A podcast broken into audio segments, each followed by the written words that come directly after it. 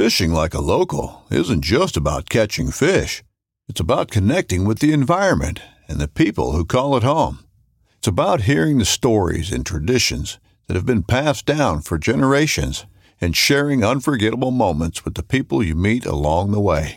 Fishing like a local is having an experience that stays with you forever. And with Fishing Booker, you can experience it too, no matter where you are. Discover your next adventure on Fishing Booker.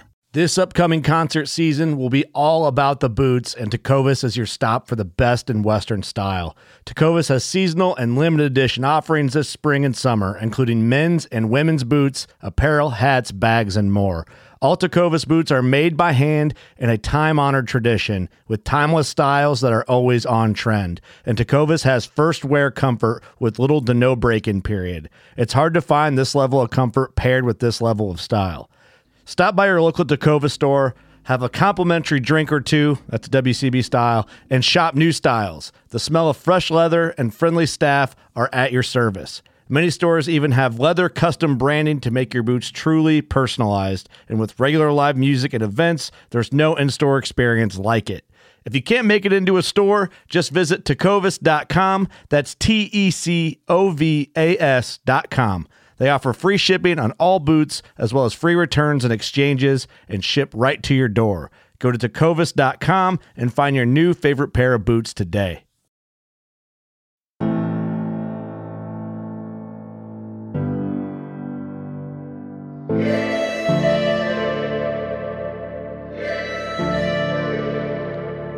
What's up, y'all? Want to welcome you back to the Hunt Stand Podcast, Season 2, and this is your host, Will Cooper.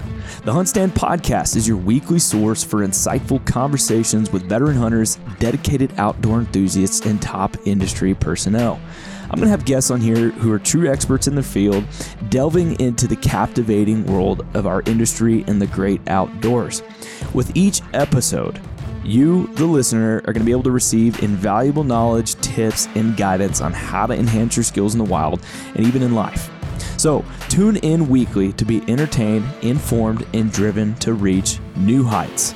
So, what does that mean? That means you need to make sure that you do whatever you got to do to make sure that you get notifications weekly whenever I put a new Hunt Stand podcast up because you're not going to want to miss out on the guests and people that I bring on here to bring all this to you. The Hunt Stand podcast is brought to you by Yamaha and its full line of class defining, adventure seeking motorcycles, ATVs, and side by side vehicles. The Hunt Stand podcast is also brought to you by Springfield Armory and their Model 2020 Waypoint rifles. Hunt Stand podcast, season two. Buckle up, it's going to be a good ride. Let's go. What's up, y'all? It's your host, Will, coming back for season two episode one. To kick off this year, we are going to be posting weekly episodes on Wednesday afternoons. I know I'm changing up on y'all a little bit, but we're going to do Wednesday afternoons, and then we're still going to do Field Note Fridays, but we're not going to be doing them every Friday. We're just going to be doing them seasonally. So we're going to be doing it turkey season. We'll probably do it when elk kicks in, and then of course we're going to be doing all whitetail season long. So we just want to thank all of y'all again for the massive amount of support we got for season one. I'm excited for season two, and to kick off season two, what we're going to be doing through February and into March before turkey season kicks off, we're going to be doing a little series that we're going to coin wildest hunt stories ever.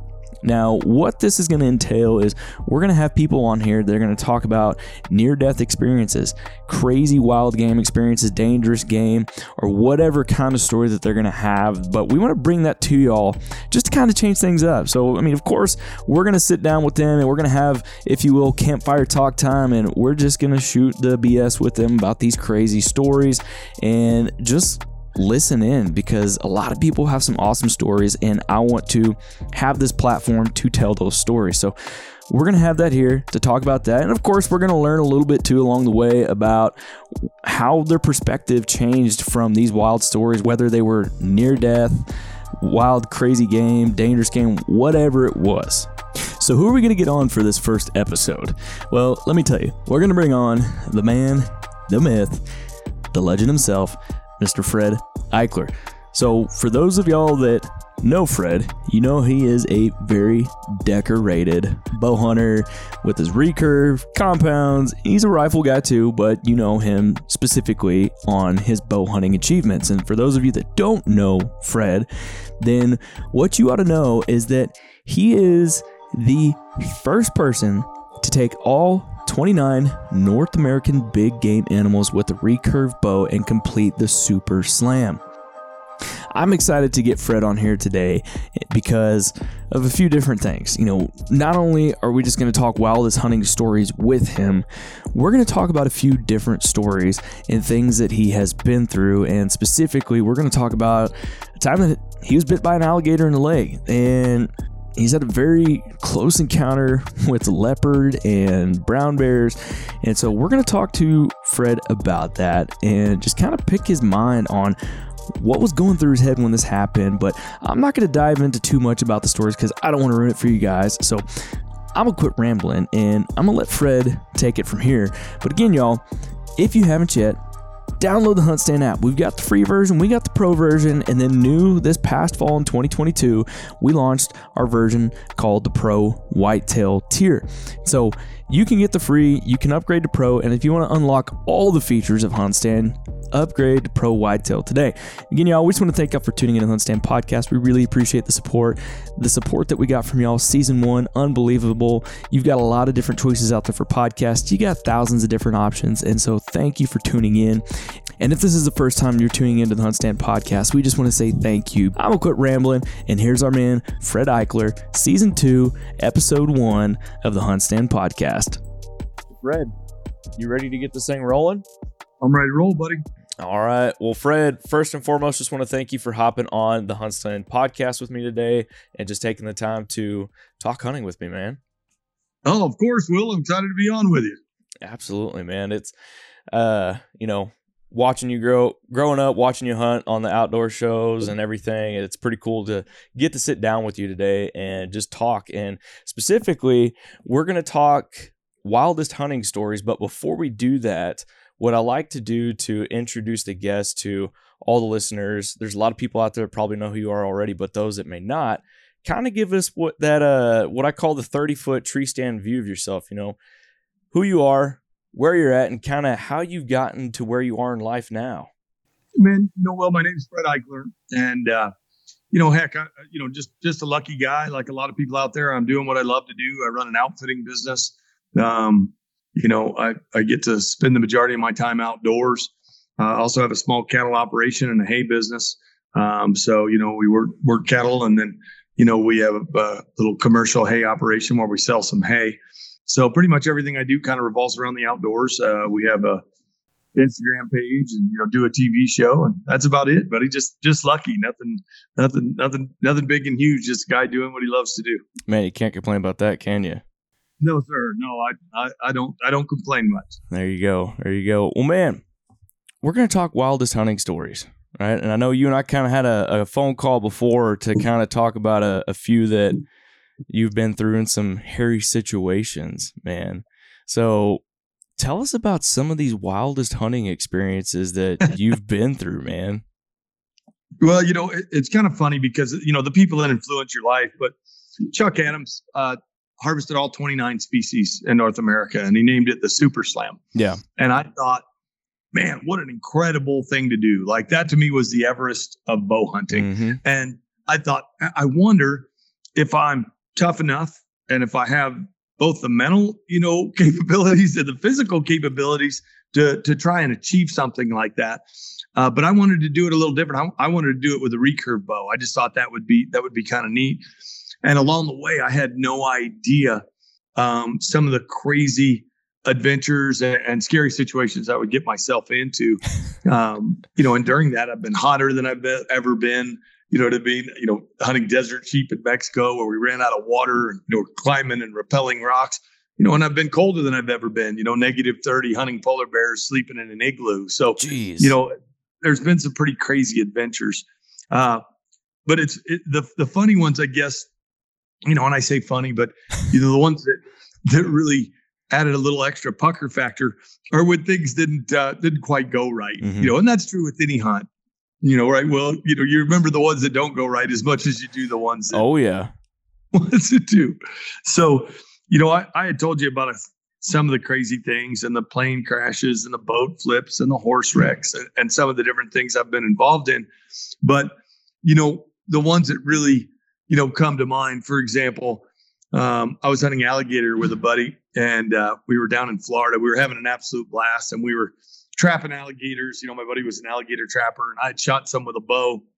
And we were in this super fancy neighborhood and we were in town. And my buddy gets this call at like five in the morning. Hey, there's an alligator, you know, on this line bouncing around in front of my house. So he's like, man, you know, we got to get up. I know we've only slept two hours. We've been up all night chasing alligators, but you know, this lady's got a alligator hanging off one of my lines. I've got to go get to it. So I'm like, okay, no sweat. I'll go with you. I'll help you out. Yeah. So we take off. We go over there, and here's a very agitated alligator. Problem is, it's in the city limits in Florida, you know, in this little town we're at. And this lady had apparently called a bunch of her friends. So now there's a whole bunch of moms out there with video cameras and cell phones, and they're videoing the alligator trappers. They're going to go grab this alligator. so my buddy's like, okay, let's get this gator. And he says, Fred, normally I would just shoot it or, you know, to me, give it the old hatchet behind the head, but we're in town, we're on camera. You know, this is not the best place to do this. So, you know, we're just gonna have to, we're gonna have to wrap these, you know, wrap this gator up. So we literally grab the alligator and, and tie its front feet, we tie its back feet, we tie its mouth up with tape. And one of the ladies goes, there's the other one. And this alligator pops up right next to shore, just bloop, you know, and he's floating along. So my buddy says, quick, run and grab my rod. So I grab a rod with a big treble hook. I throw it, or he throws it out there, catches it. Then he hands it to me. He's like, you know, fight this gator up to shore, and then we're going to have to jump on it. I'm like, what? He's like, we're going to have to get on this alligator because we've got to get this one too. So we get the alligator up. We jump on this one and we hold it down and we tape its mouth, tape its legs, and everything's great. We have two very angry live alligators, but everything was smooth. Mm. So my buddy says to the to the owner of this house, he says, "Ma'am, can I back my truck up here? I need to go ahead and load these alligators up." Oh no, not across my manicured lawn. You oh, can't oh, you can't drive that big jacked up truck down to the pond. It'll leave ruts in the grass. So my buddy's like, "Oh my gosh, we're gonna have to drag these alligators up this hill, you know, to my truck." So we're both exhausted. We're not really thinking. But we grab these alligators and we're dragging them. Well, we're dragging them by their hind legs and their tail so they don't hit you with the tail. Well, as we're dragging them, we're dragging their mouths where the tape is. Ooh. And we're not really thinking about that part of it. But we get the alligators back, load them up my buddy's truck, go back to his place. We lay the alligators on the ground because, as far as we know, they're all trussed up. And I'm actually walking like you know, there's a dead alligator right here, and I'm walking along the side of a live one that I, or, or the side of a dead one that I'd got the night before, because mm-hmm. my buddy said, "Man, I think that alligator is going to go 11 foot," and one of the live ones was on the other side of it. So I'm walking along a li- uh, the dead one, and one of the live ones, who was the only alligator that realized that his mouth was not taped anymore, and he had slipped his front legs free, jumps over the back of a dead and the width on it was like it's a wide, big alligator. Jumps over it and grabs me by the knee. Oh shit. So I've been lucky. Like I've had all kinds of crazy experiences, and I'll tell you about some of the grizzly bears and brown bears and leopard charges. But you know, I've I've just I've lived this little kind of charm life. You know, I've I've been involved in plane crashes, all this stuff. Yeah. And nothing's ever actually got me. You know, I've been close on a lot of stuff, but this alligator has got me by the knee, and he is just thrashing. And I'll have to send you the pictures of it so you can see that I'm not exaggerating how badly my leg was torn up. But ends up this alligator's thrashing. I kneel down to keep it from breaking my leg. I don't yeah. want this alligator to roll and break my leg. And I cannot open his mouth. I literally, you know, I'm I'm trying as hard as I can. I can't open his jaws. And finally, the alligator, and the only way I can describe it, Will, is that like when you're playing with a dog, it went to get another bite. Like it took to kind of to get another like you know I'm gonna rebite. And when it did that, I was able to get my leg out. Well, then it was a miracle that my buddies didn't shoot me because guns were everywhere, and these guys shoot this alligator to pieces and asking me if I'm okay. Holy so, crap! I sit down. I end up going out. Like I am woozy. I can feel blood inside mm. my leg. I'm dizzy. I've just been fighting with an alligator. I sit down. and I'm like, hey. so I go out. I come to. My buddies are like, man, the ambulance is coming. It looks really bad. Like it's bad. And I'm like, great. So they rush me to the hospital. Get to the hospital, and I'm trying to kind of make it quick, but I get to the hospital. When I arrive, I find out that an alligator is the most septic bite there is. Seriously. Just so you know, Will, you would rather get bit by pretty much anything a dog, a rattlesnake, a raccoon, a badger, any almost anything in the country you would rather get bitten by. An alligator has the most septic bite because they live in stagnant water and they eat rotten food. So the amount of bacteria in an alligator's mouth has caused all kinds of people to lose limbs. Like mm. they're like, you could lose your whole leg. Like the doctor wasn't even like he, he wasn't even like he's like, we're gonna have to rush you in. We're gonna have to operate on the tendons and ligaments and and muscle that's torn. But we've really got to get you juiced up with all these antibiotics because this is the most septic bite, and here's what we're worried about. And I'm like, awesome. So, oh yeah, I, when I show you the pictures, you're gonna freak out. So I'm gonna send you the pictures. Okay. But it was really bad. So, you know, fortunately, great doctor does, you know, amazing job. You know, they juiced me for all these antibiotics. And I was at Shands Hospital in Gainesville, Florida, which is a teaching hospital. Mm-hmm. So the next day, you know, I wake up and I've got stitches, you know, inside, outside, both sides of my leg because the alligator had it like this. And the doctor comes in and says, Hey, this is a teaching hospital and we have doctors and nurses. Um, do you mind if I bring them in to, you know, kind of show them what I did and the damage that an alligator caused to a leg? So I said, Yeah, whatever. You know, I'm sitting there drugged up, you know, whatever you want to do. yeah. So in walks a troop of nurses, doctors, just young, you know, younger people that are learning to become doctors and nurses. Mm-hmm. And it's very clinical. The doc, I'm laying there in the bed. It's kind of awkward. You know, the he's got the sheet pulled back and he's got a little red pointer and he's like, well, here's where the alligator did this and here's where I surgery, you know, and I did this to this tendon. And he's kind of going over the whole nine yards. And I, I'm sitting there just thinking how awkward it is and how, you know, it's a drag is, and, you know, am I going to, how how much is going to pack me riding horses or hiking or you know I'm worried about a lot of stuff. Yeah. And the one of the nurses says, "Do you mind?" Because he asked questions and they're asking the doctor questions about you know what kind of thread and what kind of knot, all this other mumbo jumbo. But the funny part is, one of the nurses asked the doctor. She goes, "Do you mind if I ask the patient?" Now I'm sitting right here, Will. I can hear her asking the doctor if she can ask me. So it's just awkward, but I guess that's protocol. But she says, Can I ask the patient how it was that the alligator bit him? Now, understand my buddy is standing in the hospital room with me. Okay. Mm-hmm. My alligator trap buddy standing right next to me in the bed. Well, he's not in the bed. I'm in the bed. He's standing next to me. And the doctor looks at me and he goes, Sir, is it okay? And I'm like, Yeah. I said, I don't mind telling you, but I've had a minute to think about it. So instead of telling the real story, I decide that I'm going to ad lib a little bit. so I said, well, it was horrible. I said there was a, a canoe full of children in this lake. Oh, God. And when it rolled over, oh, well, and I'm telling it, and you should have seen them. Every one of them are like, like they're just, they are, they're like, they're like, oh my gosh.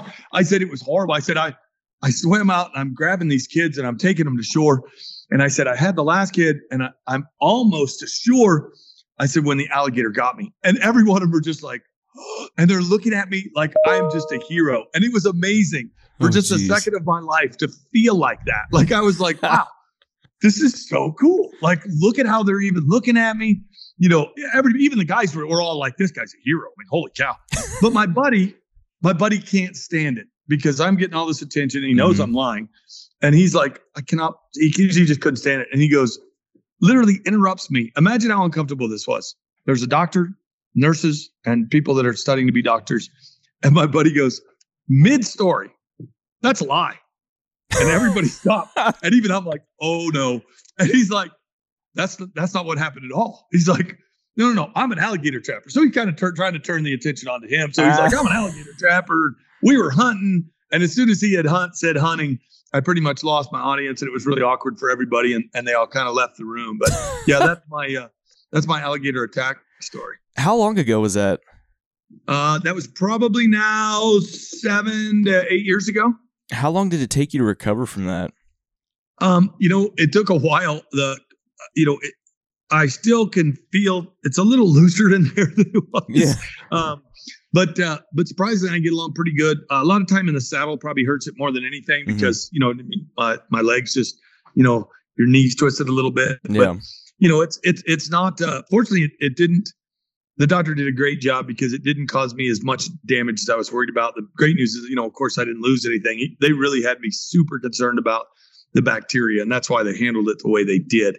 But uh, yeah, you do not want to get bit by an by an alligator. I mean, like you know, they Mhm. were telling stories about people getting bit in the finger and losing an arm, and I'm like, Jeez. what? And they're like, yeah, it, it's the worst, the worst bacteria you can release into your system, and you know, as far as as far as an animal bite goes. So Mhm. I was I was a little wigged out about it, but you know, it ended up like I said, you know, that's my funny ending on that whole thing because it was we, you know, I kind of cut up and made it into a little bit of a funny story. But I'll send you a couple uh, a couple pictures of it, and you'll see it wasn't uh, it wasn't really a laughing matter when it you know when it happened. No. I yeah, and that wasn't it wasn't a monster alligator. The one that got me was probably about seven feet. Now I had killed an eleven footer the night before, and had that gotten me, there'd have been nothing I could do. But you know that one, you know, even a seven footer, it was it was all I could do to keep from you know not only going down, but it tore me up pretty good through a thick pair of you know pants. Jeez, jeez, man. What you know? I know you kind of, as he's biting your leg, you're kind of thinking uh, you're talking about how you knelt down so he couldn't tear you up even worse. But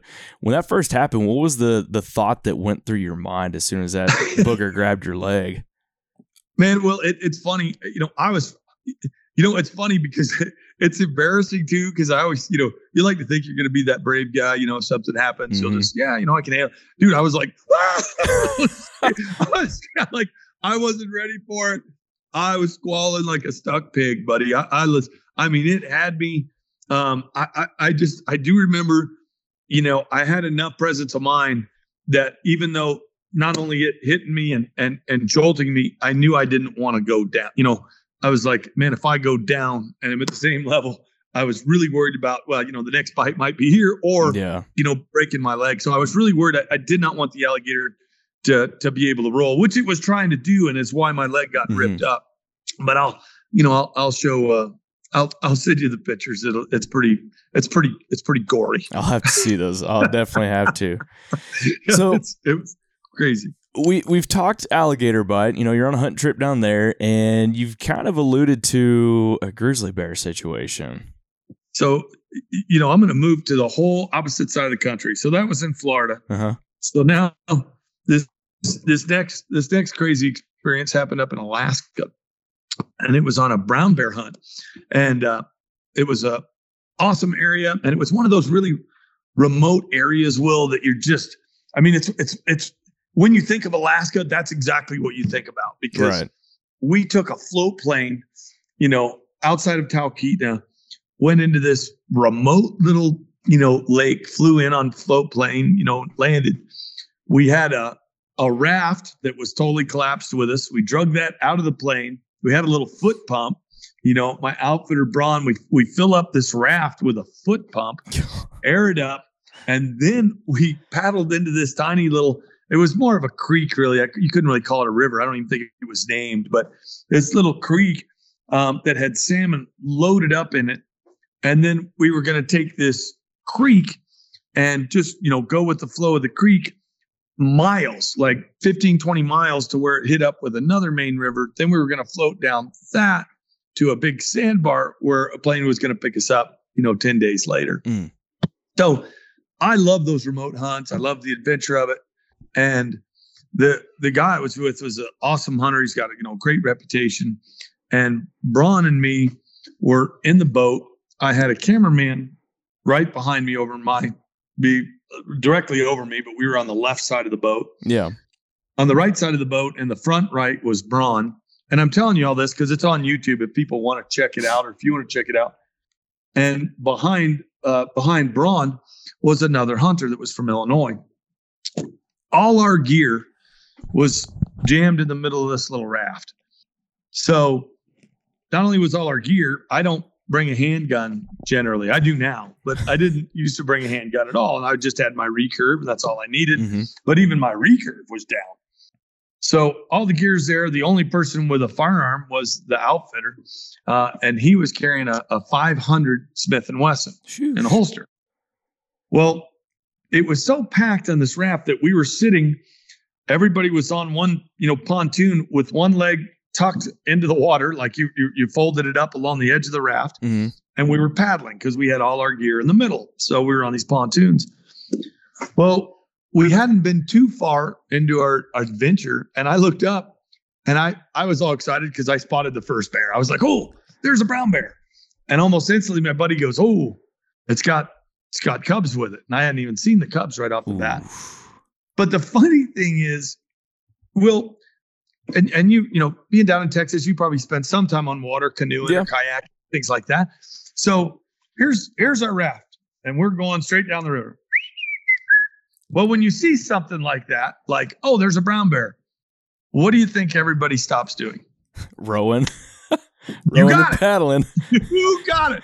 Everybody, including me, we all stop paddling. Oh, but the outfitter, everybody, we take our paddles out of the water, and everybody's staring at this brown bear. Oh. Now we're floating, and the water is taking us closer to the brown bear, who's right here on shore. Oh crap! Now this huge sow sees us. She has three cubs, and the sow does exactly what she's supposed to do in that situation. She tries to avoid a bad encounter. The sow Ooh. takes off into the brush. The problem is her three cubs have probably never seen their mother run from anything. They've never seen a raft. They've never seen people. They're curious. So even though mom ran off and we could hear her trying to call the cubs, the cubs don't go anywhere.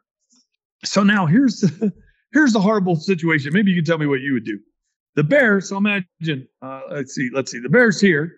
Well, I guess it'd be reversed for you. So the yeah. bear's right here. Uh-huh. The raft's going, and the raft, since nobody's paddling, starts turning. And it starts turning to where I am the closest to the bear. And I'm like, you got to be kidding me. So I'm as it's turning and the water's taking us, I'm closest to these three cubs. Well, Braun waves his hand like, get out of here, trying to trying to scare the cubs to join their mother. Well, at that same time, we hear what sounds like a locomotive in the brush, just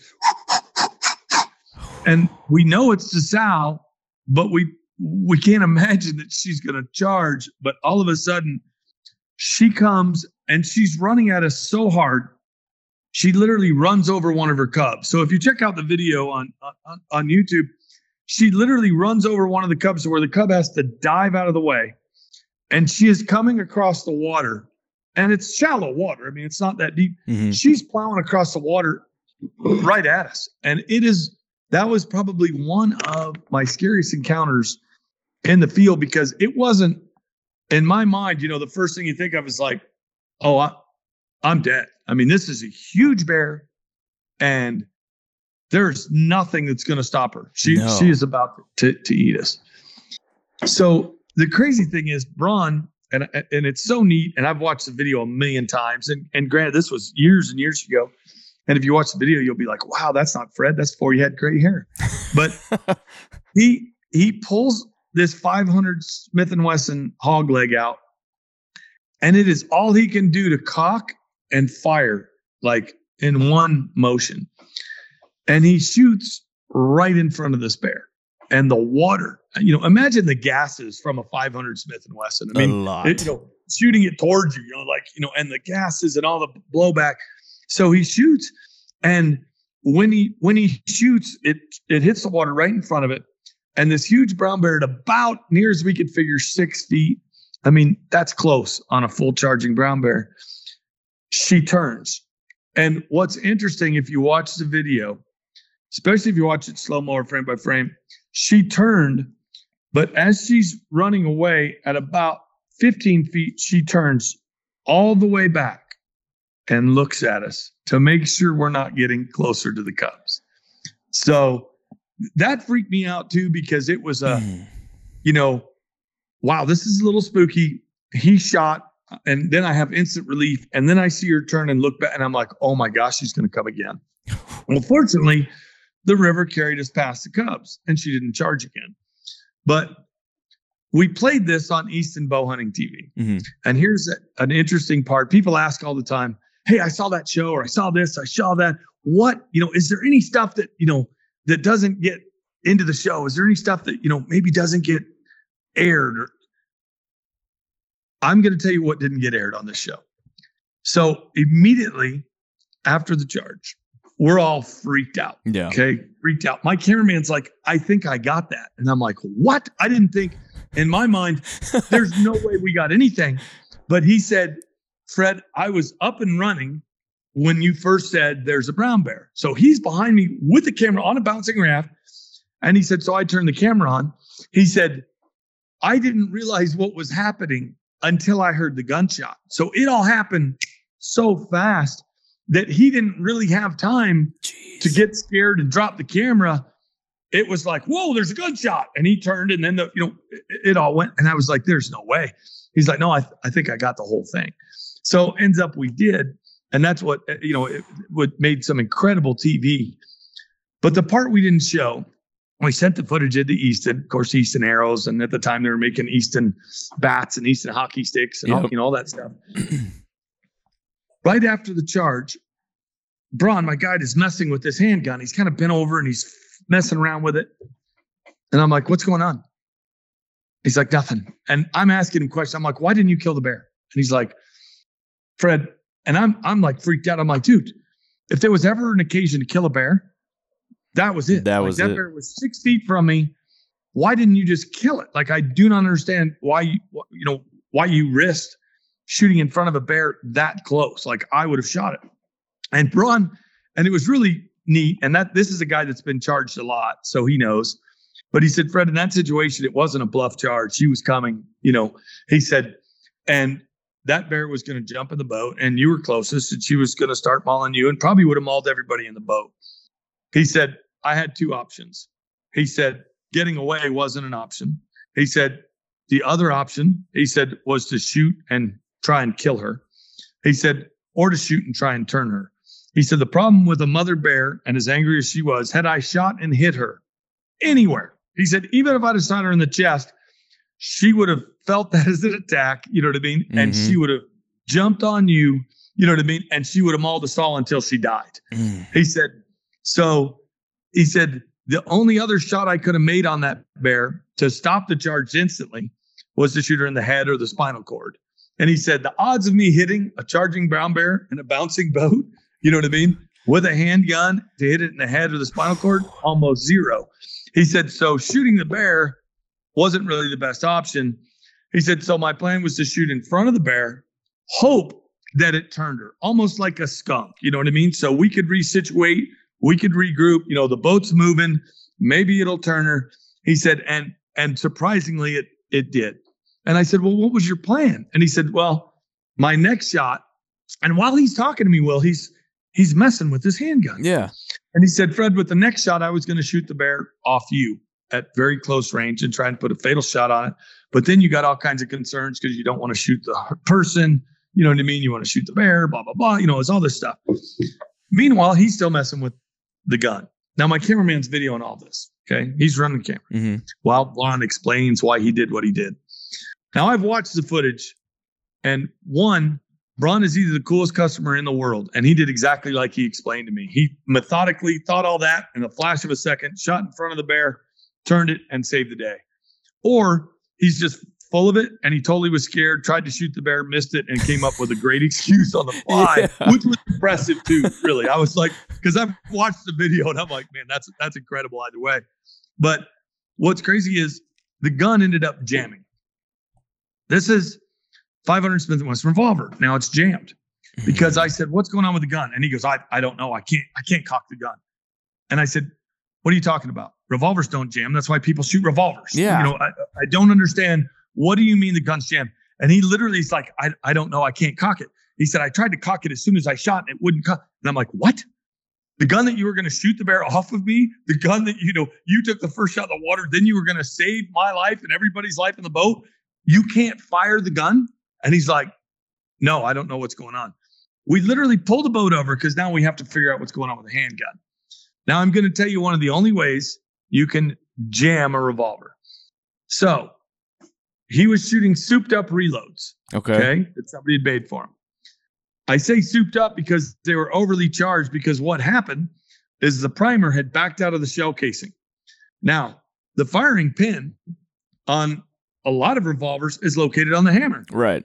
So the hammer, when it fired the round, the primer backed out of the shell casing and the firing pin got stuck Ooh. in the primer. So the cylinder would not rotate. Ooh. We had literally done one of the very few things you could do to jam a revolver. And it was stuck good enough that you couldn't just pull it out. So we literally had to sit there with a penknife and mess and play and finally freed it out. Had to take the gun out. And so we sent this footage in because to me, that was a pretty crazy part of the story. Yeah. I'm like, the revolver jammed. So Easton sends me the show and it doesn't have any of that.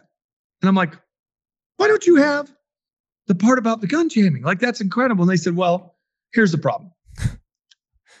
if we show that, that's one of Smith and Wesson's most popular self-defense weapons. Oh shoot. Like people buy that for exactly that situation. yeah. So if we show that the gun had problems, we're then going to have to explain why it had problems. And the gun wouldn't have had any problems had they been using factory rounds or had the guy reloaded properly and the primer not backed out of the casing. So we would have to burn up so much of the show trying to explain that it wasn't the revolver's fault. Mhm. You know what I mean? It wasn't a you know a faulty revolver because this is a revolver people rely on in situations like this or life and death situations to save their life. Yeah. So I was like, so here we had this big, to me, crazy part that had that bear either A, kept coming, or B, when it turned around to look at us, because it literally turns fully around and looks right at us, had it recharged, we couldn't have done a thing. So pretty interesting to me that that that whole scenario was nuts because of multiple reasons. But one of the, one of the things that I think is is craziest to me about is how many things could have gone wrong. But I also think about what would happen if we were fly fishermen. What would have happened if Ron wouldn't reacted as quickly as he did? Mhm. That could have been anybody going down there, and that would have been a bear attack situation where people were either killed, mauled in the wilderness. Wouldn't have been easy to get out. So there was a lot of things that could have gone wrong there. Everything went right, um, but it was just one of those. It was another one of those crazy, crazy stories. Jeez. And we have it on video. So if you ever get a chance, check out Fred Bear Brown Brown Bear Attack. You know, a Fred Bear charged by Grizzly. Uh, It, it, you know, it's a brown bear, but I think they might have put it up as Grizzly. But it's it's pretty uh, it's pretty crazy. But if you if you watch the slow mo, you can see exactly. You know, sometimes I hear stories from people. I'm like, I wonder if it really went down like that, or you know what I mean? Is that guy embellishing? You can watch the YouTube, compare what I was just saying to you, and you'll see. Except for the revolver having having jammed, you'll be able to see kind of exactly what happened there. It's a pretty spooky situation. Jeez. How? You know, I'm sure you did. Did you have bear encounters before that at all? Any kind of like bluff sir. charges? Not, well, not on not on that trip. I had encountered. I have encountered some other bears and had some pretty crazy encounters Mhm. uh, with other animals. Uh, you know, I think I've told you I've been charged by leopards. Um, I've had some encounters by some, you know, some crazy other animals. Uh, but as far as probably one of my closer calls um, with a an, a big, large apex predator, that would probably be that and the leopard would probably be right, right, right up there because that was a pretty intimidating situation Mhm. with an animal that's just so big and it, and it, it just it's just not scared of anything. I mean, they're just they're just large, large bears. Now, I know you're a guy that respects animals and you respect, you know, obviously big, powerful predators like that, but did your perspective of bears change at all after that encounter? Any, like, any, any way that you just kind of looked at them from there? That's a that is a great question. Well, I've never been asked that, um, but that's a great question. And yes, um, I think it made me feel naive about how I had handled other bear encounters Mhm. previously. Once I realized the fury and the speed that a predator that big can have, I mean, I guess you always think you're going to have a minute to react. I always thought you'll see it coming or or you'll do something or you know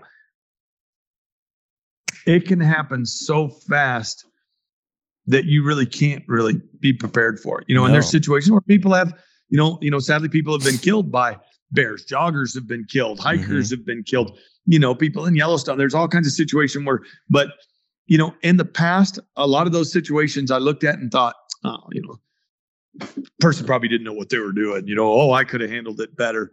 And it made me go, nope, nope, because I would have, I would have for sure been mauled if not killed had Braun not.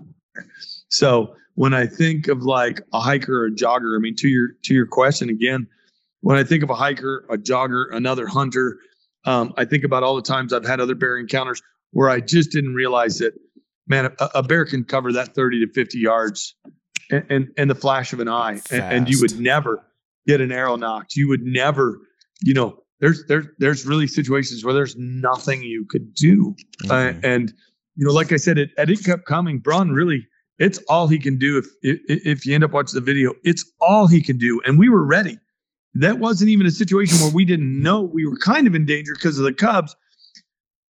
There's place there's there's situations where you don't even know the Cubs are there and a bear just charges you out of the blue. Yeah. You'd have no time for anything. Mm-mm. But even knowing and having an experienced guide and outfitter, you know, Braun already had his hand close to his gun, and you'll see it's it's literally everything he can do to just get it out and pull off one shot.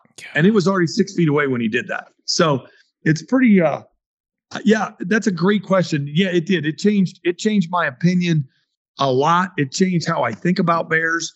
Uh, it changed um, the respect I give them. Mm-hmm. You know, in, in, other encounters I've had since then on Kodiak Island, Alaska. You know, you know, even with my boys, where I'm like, hey, don't don't play around with this. That bear's in the willows, and yeah, it's 80 yards away, but it's showing interest in us. We're to stand in the open. We're facing our rifles that direction and we're to see what happens because that bear can cover that. You know, you turn your back on that bear or that bear slips around on us. So it's changed. That's a great question, but it, it has changed um, my respect. And also, I, I'm more cautious around those big, big predators. When y'all first encountered this bear, did you know? I'll, I'll backtrack a little bit to you know you get you get bit by this alligator, and you you talked about you know like it's it's just mayhem. You know you're everything's going nuts. But when you see this bear and her cubs you know how were your nerves? I mean how were you able to keep a uh, a thread of calmness if you will while this encounter's happening i guess because i didn't know and that probably happens so many times to people um i didn't realize how bad how bad it was going to turn and how quickly mm-hmm. um it was more of a interesting like wow cool, I saw the bear first. You know what I mean? That's yeah. neat. And, oh, wow, there's three brown bear cubs. How cool is that? Because the mother left. You know, it would have been totally different. Well, had the mother stayed there on the on the on the bank, you know, mm-hmm. had the boat been drifting closer to the mother and her cubs, but the mother disappeared. She literally went, "I'm out." You know what I mean? Like, you know, and tried to call her cubs with her. She literally was calling, like trying to get the cubs to join her, and then it would have been a, a nothing a big nothing burger. You know, yeah. she would have just, yeah. they would have followed and it would have been nothing. But the Cubs caused the issue because the Cubs stayed. And, you know, the the mother obviously either could see through the brush or sense it's getting closer to them. And and that's what that's what drove her nuts. And and so that's a good question. But I wasn't nervous at the time. It was uh, you know, oh cool. There's three Cubs and the mother's gone. And I'm sure the Cubs will run any second. Well, not only did the Cubs not run, but the mother ran over one of the Cubs on the far right, mm. literally ran over it, charging us. And so once I saw the bear break cover, that's when, I mean, and again, it was only for seconds, but that's yeah. when literally uh, the only thought that, that, that hit my mind was, oh, this is going to be bad. Like it wasn't, I didn't have a weapon on me at all. It was a, yeah, this is this, we're mauled. It wasn't a, maybe the bear is going to hit the raft. It was a, we're done. And and you know, again, thanks to Braun, you know, I've had a couple situations where, you know, experienced outfitters or guides have saved the day. And and Braun, that's exactly what happened in this situation. I mean, had he not had that, had he not had that 500 Smith Wesson, had he not pulled it out in time, had he not fired, you know, right in front of it, you know, and made the right decision, you know, on that. You know, I, I can't imagine. I would have probably made a mistake in that situation because mm. I was like, dude, I love bears as much as the next guy, but orphan those cubs, kill the bear. Like, yeah. please shoot the bear. You know, and I think a lot of people would have made that mistake. But the fact that he decided to go with, I'm going to shoot in front of the bear and and try and give this bear an option. You know what I mean? And and try and turn it because if I shoot it, and in his opinion, if I shoot that bear, she's protecting her cubs.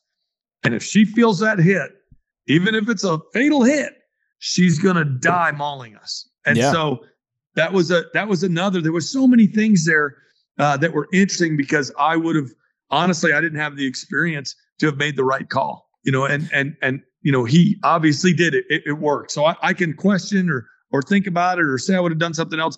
But in that situation, he he made the perfect call and I, I, think of how many times people would maybe do that wrong or it wouldn't have worked out. Or yeah. had we just been fly fishermen or, you know, any kind of fishermen or just people that just wanted to go hiking, it would, that story would have turned out very different. Had somebody not had a weapon, uh, a weapon that they could get to immediately, you know what I mean? He was, you know, he was obviously smart enough to have that weapon in a situation, you get to it immediately. There were a whole lot of things that he did uh, that, that made that work out where it could have, man, it could have gone south had it been another boat, had it been mm-hmm. people that weren't ready, uh, had it been a guy that made a different decision than he made.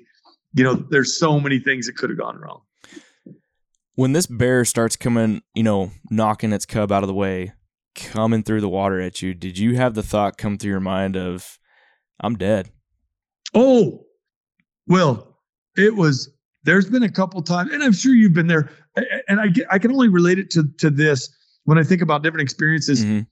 And sadly, how many times driving? Like I'm sure there's been some times driving where you know you've had a like one of those yeah ah, you know where you're you're holding the wheel or somebody's coming across the road towards you or maybe you're hydroplaning. I mean, have you had you've oh, had yeah. that right? Jesus, take the wheel. Yes, exactly. Yes. Most people have had situations driving where they can instantly think of that, you know, that that super tense, tight freaked out, you know, even if it's only for a couple seconds, mm-hmm. that feeling of this is how I'm going to die. Like I'm not going to make it out of this right now. I'm going to die right here. That helplessness. And so that's the closest I could I could describe it to as like somebody if you're sliding on ice and you're going right to the semi or you know it's that couple seconds of oh you know or you think you're going to flip your vehicles you know the stuff that just happens mm-hmm. in a mm-hmm. split second that's the closest i could relate it to was you know oh, oh, th- this is it. You know what I mean? Uh, uh, there's nothing I can do. I have zero control in this situation. I can't outrun the bear. I can't hide from the bear. No, I don't have a weapon to protect myself from the bear. I have, I have zero options in this mm. situation. That bear is going to dictate everything. Jeez. So I want I want to come back to the bear story in a little bit, but no, no problem, man. We've talked about you've had some crazy charges in Africa as well. I, I want to close the podcast out by finishing up with this one. So tell us about was it a leopard you had charge you in Africa? Uh, yeah, there was a. so I just have this weird thing. I, I do love predators. I love apex predators mm-hmm. uh, because I just think they're awesome. I think they're smarter than most prey animals. I think they, you know what I mean? They think like we oh, do yeah. in a lot of ways because they are predators.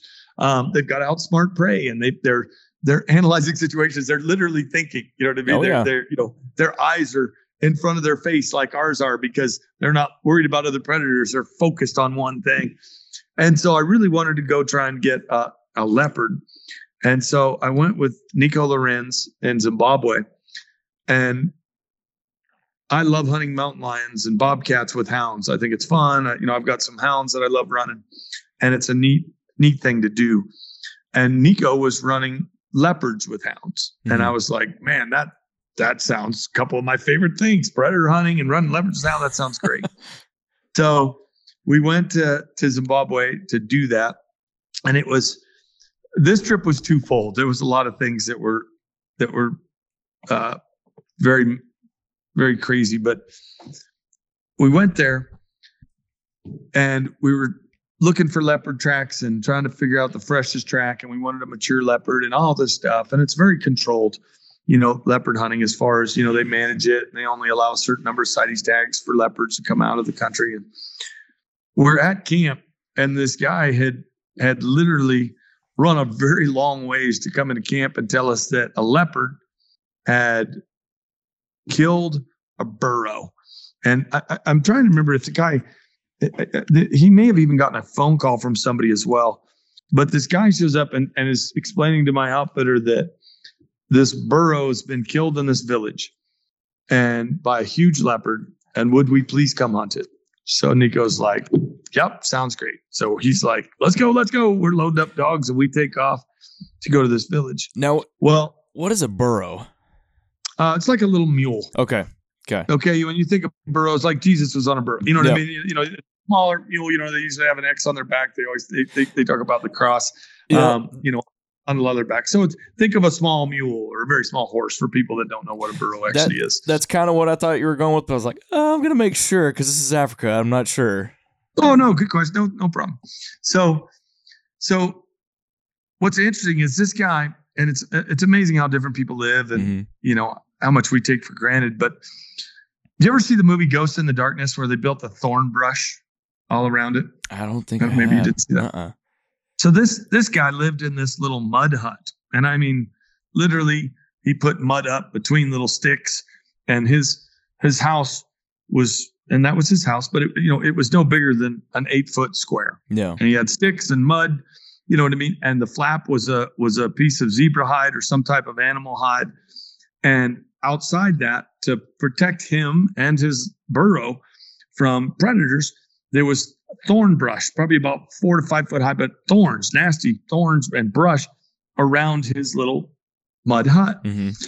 Well, when we got there, the man was very upset. What had happened is this leopard had jumped over the thorn brush.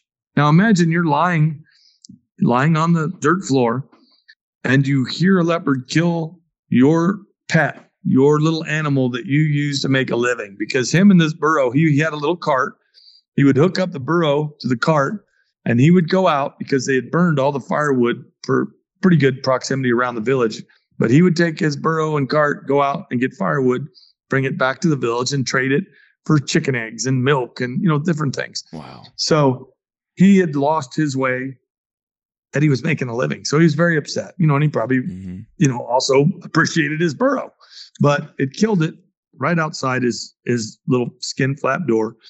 And then the crazy thing is it jumped over this four foot fence holding the burro. So it's probably a 400 to 550 pound burro, if I was to guess. Jeez. Jumped over it. Now that tells you how strong leopards are and walked off with it because when we get there, we could see drag marks, literally drag marks where it carried this burro. And I'm like, holy chowder. So then the race is on. I mean, we are you know, we turn the hounds loose, the hounds go nuts, it's fresh track, hounds take off.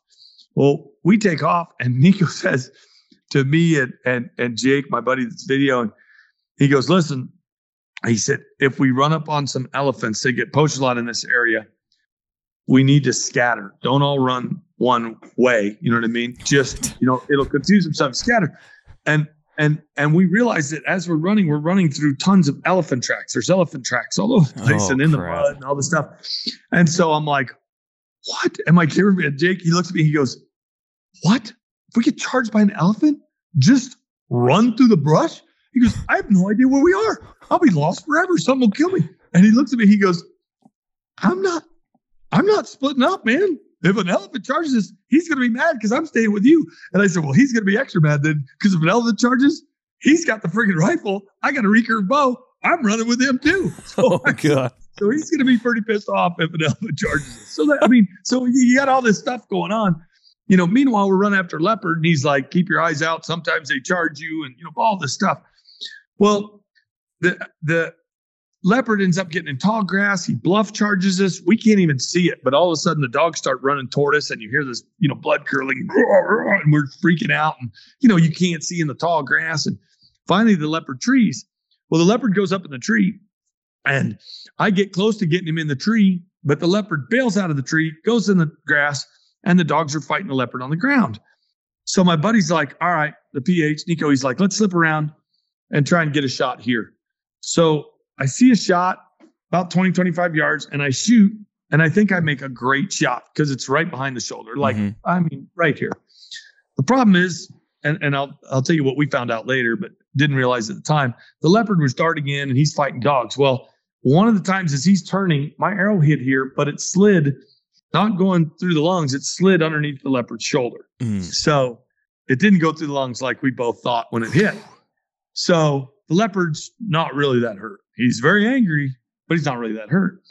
So we come around expecting this leopard to go down any second. The dogs are fighting the leopard, leopard's fighting back and forth. And but but buddy's like, man, he should be done. And all of a sudden, the leopard looks up, and it's like the weirdest feeling. It, and it, the only thing I can describe, it's like when that brown bear looked at me as it was running over the the cub. That leopard literally looked right at me, like it's fighting dogs and it's doing this, and it goes like this, and it it locks eyes, like boom. And as soon as it does that, Nico says he's going to charge. Very calmly, very matter of fact, get ready, he's going to charge. And I'm like, huh? And not a second later, and again, that's on YouTube too, but this leopard just lets out this blood curdling, just and the dogs part like the Red Sea. They're like, have at him. We're good. You know, literally the dogs, just, the dogs open up and this leopard full on charges me. And if you look into it, it's kind of crazy. And I don't know why this is, but they always say that like 90% of the time, leopards get the person that shoots them first. Like mm-hmm. they get that person. I don't know why that is. Maybe it's just because they're there or they're up front. I don't know why, but this leopard is is coming right at me. The interesting thing is there were there were two PHs and they both threw up. And I remember thinking, why aren't they shooting? Because this leopard's honest, like it's close. I wish I had paced it off, but I'm gonna tell you, eight feet, maybe 10 feet away, they both fire. One PH is actually backing up. He actually got laid off. Um, he's he's backing up away and tries to shoot, and he completely misses the leopard. Nico shoots and hits the leopard. All 12 32 caliber buckshot pellets from his 12 gauge hit the leopard right in the head.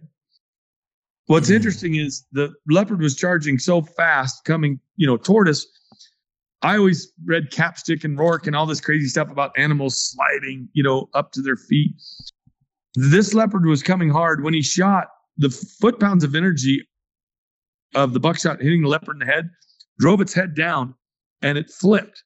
So the tail and hind legs comes over and it flips and literally the leopard slides up and the tail's right right right here right at my feet jeez and I'm backing up like, oh my gosh. And it was a that was a very Nico was upset. Uh, and I found out later for multiple reasons. You know, one, the other PH was backing up when he shot. He actually backed into my cameraman, or we'd have even better footage. But you could see the leopard charge and hear the shot. But he completely missed the leopard.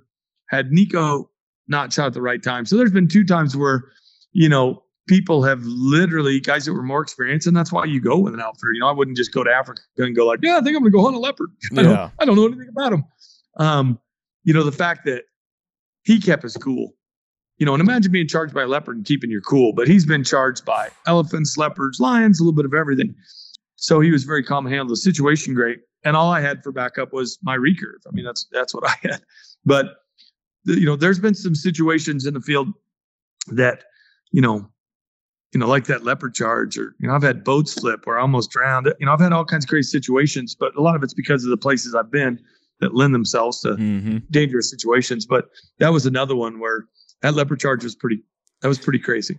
Did you have kind of that same thought go through your mind that you know, as that leopard's charging you, having that same thought as whenever that bear's coming at y'all? Was that kind of that that same Jesus take the wheel Oh, uh, yeah, there was nothing I could do. I mean, again, it's it's a very uncomfortable situation to not have control. Mm-hmm. And I guess I didn't have control because a recurve and a charging situation. I mean, maybe in Fred Bear's hand is it would be awesome, but for me, it was like, yeah, I got nothing. You know what I mean? Like, you know, I, I you know, even just trying to shoot at this leopard on charge because it was like that. You mm-hmm. know, even I don't even know if I'd have had the time to to, to draw back because I mean, those guys just had the time to throw up and like I said, one guy was backing up when he shot, and the one PH completely missed the leopard, like didn't hit it with one pellet, completely missed it. Jeez. So had the other PH missed it, you know, had Nico missed, or made a bad shot, oh, he's and he said he said that leopard would have would have tore tore you up. He said it would have been unbelievable.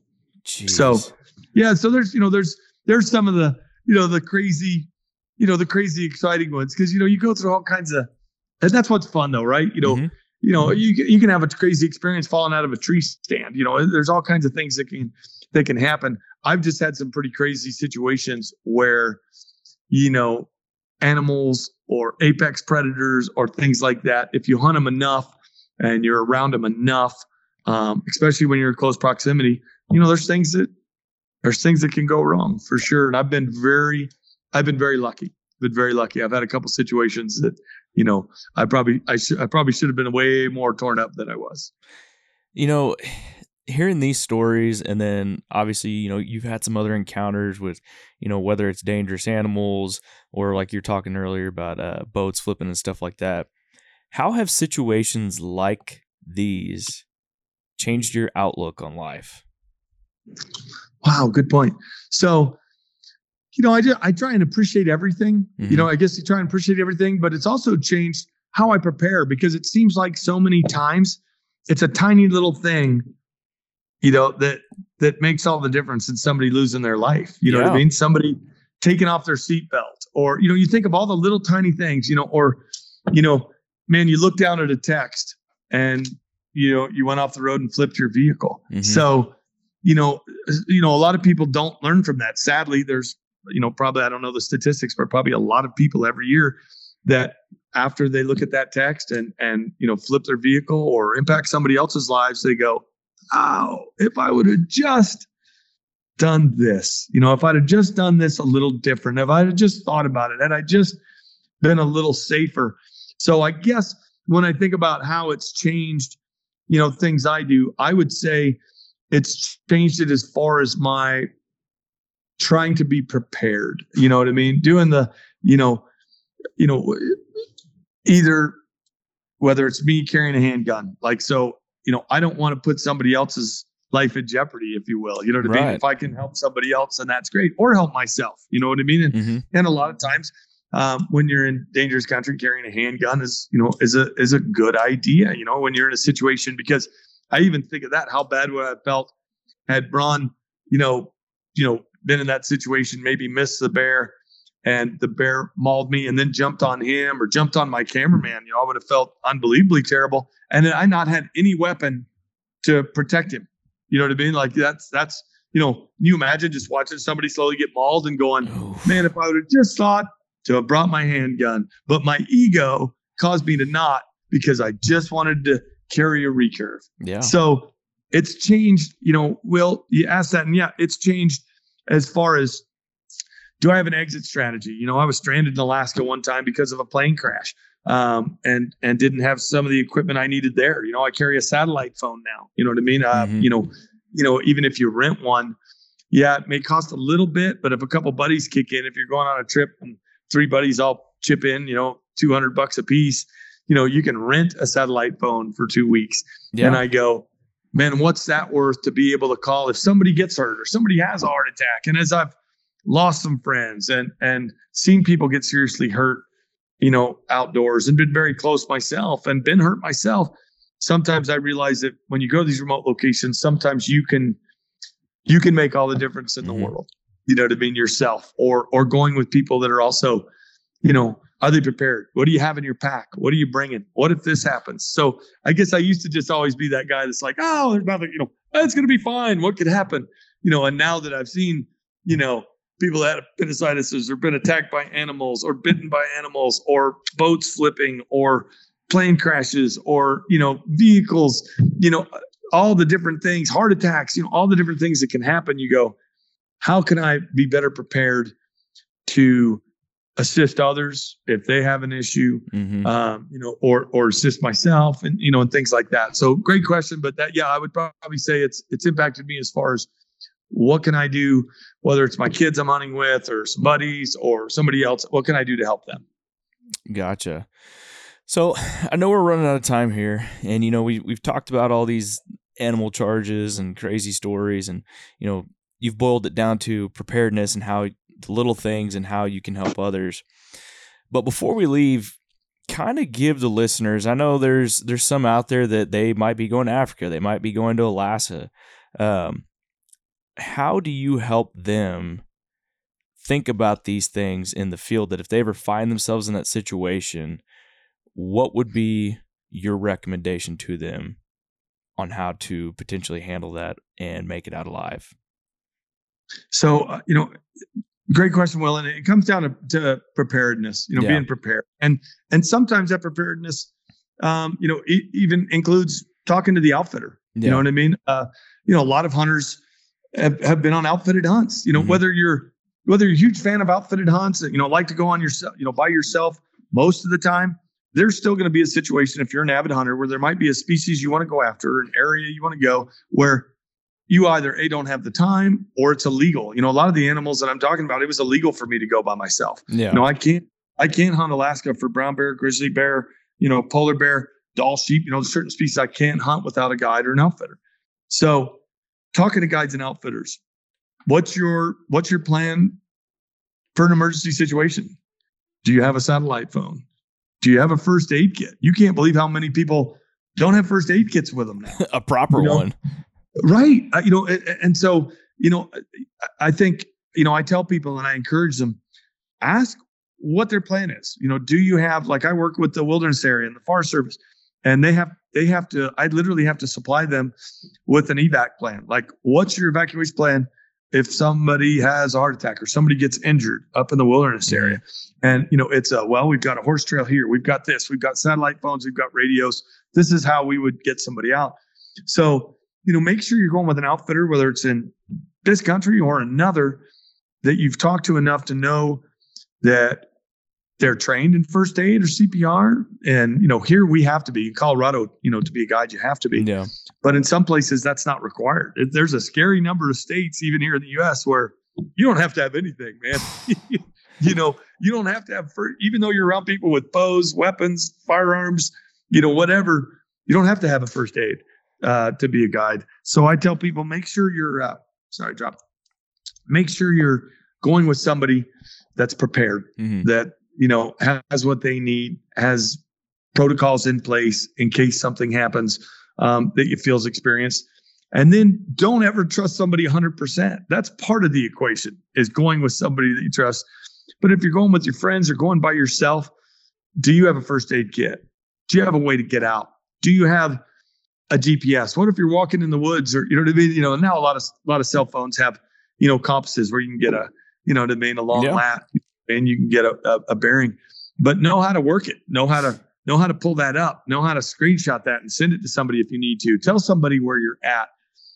Make sure you wear a safety harness when you're climbing up in a tree. And if mm-hmm. you don't do it for you, wear it for the people that care about you. So there's so many little things now that I realize as I get older and you know I've had situation where I was either hurt or seen people hurt, I realize a lot of times it's just not being prepared or making small decisions that can impact you in a big way.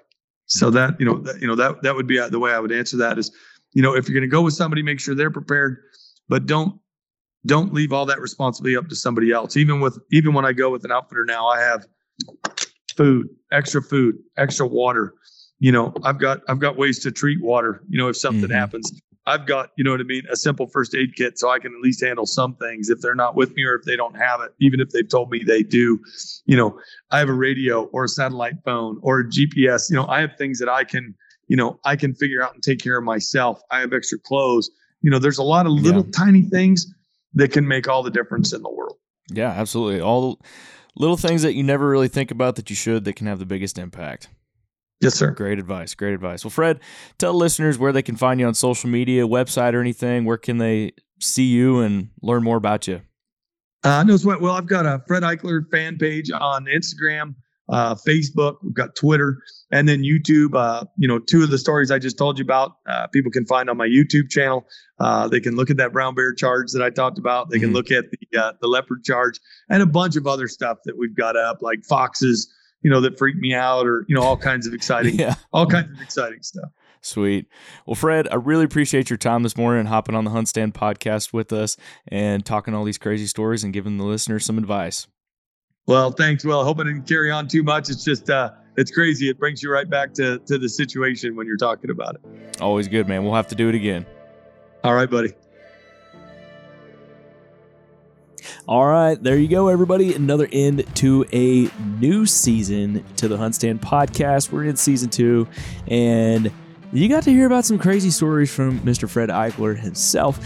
If you want to see the video of the bear charging Fred and then the situation with the leopard, I'm going to put those down in the description below for this episode so you can see that craziness go down. I watched it myself and it's quite interesting.